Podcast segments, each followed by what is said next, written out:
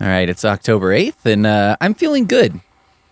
When I say effervescent, maybe if I was uh, the overwriter Gaston Leroux, but uh, I am not. So I would say I'm feeling fly. Um, the good news here, and I think what's got me feeling so good, is the Cliffs Notes thing is helping a lot. I wish I had known about these in high school. Um, it would have made it way easier to get through high school. I wonder who writes these. I wonder if I could get a gig writing Cliffs Notes. I mean, like, a novelization for a movie is kind of reverse Cliffs Notes, I guess. You're taking a, a bare bones thing and expanding it. So I think I'd be able to just take something that was expanded and bare bonesify it. Although I guess to write a Cliffs Notes, you have to read the crappy books in order to do it. So maybe I should pass on that. Wh- whoever writes these um, is not getting paid enough, though. That's what I'm sure of. Because in order the it's not about like the difficulty of what they're doing, but the service they're providing of uh, allowing our young people to not have to read this crap. A plus plus. They deserve a raise. So, chapter one of Phantom uh, opens up with a bunch of ballerinas all talking over each other about seeing the Phantom. You know, maybe I saw the Phantom. You didn't see the Phantom. Oh, yes, you did. Da da da da. That seems pretty easy. Um, you just replace those dancers. I was thinking about um, the Fly Girls from In Living Color. I don't know what they're up to these days, but I feel like we could probably make it work. Just like update some of the dialogue and de-Frenchify it. Lays the groundwork for the whole story and the Phantom and everything. I might not need to change a whole lot here. Uh, so I got to say a thanks to Gaston for that one. At least this time he's done it right. Plus, it, it gives us a good chance to put some nice sex appeal right up top in the movie, which I think is a great trailer bait, but also, uh, you know, just just gives us a punch right away.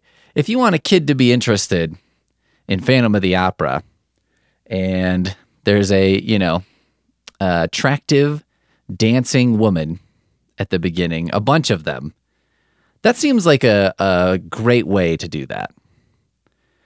So I'm calling that section finished here.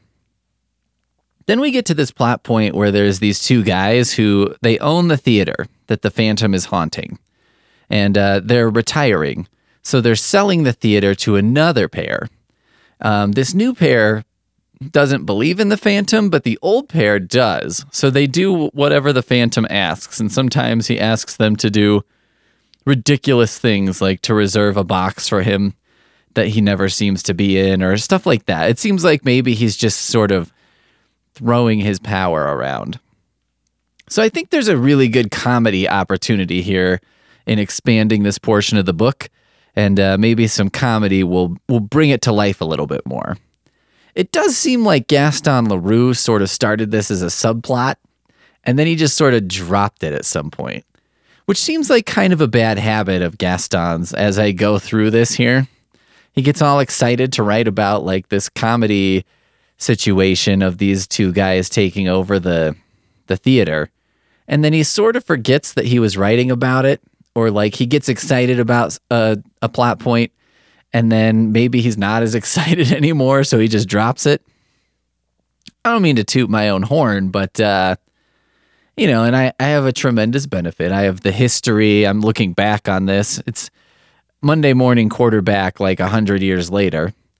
Um, but at the same time, I think I can right this wrong.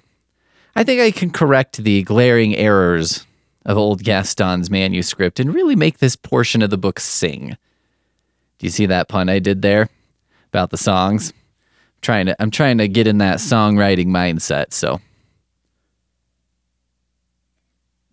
Now, I think what we really need though is like a great comedy duo for this uh this part. Well, we need two duos because we need the old people who are selling it and the younger duo who's buying it. Now, for the old duo, I'm thinking Eddie Murphy, and I would like for him to play both parts, both old men. Um, this might take some screen magic, but you know, that's not up to me. I will just describe them as looking like, you know, Eddie Murphy in costume. And for the other pair, the younger pair, I'm picturing Bill Bellamy for sure. And then I was also thinking David Alan Grier, and we could really make them kind of an Abbott and Costello sort of pair. Although neither of them is fat, so that causes me a little bit of a problem. Uh, I wonder if David Alan Grier is willing to put on like an unhealthy amount of weight, like a lot. I'm going to make a note of that here and come back to it later.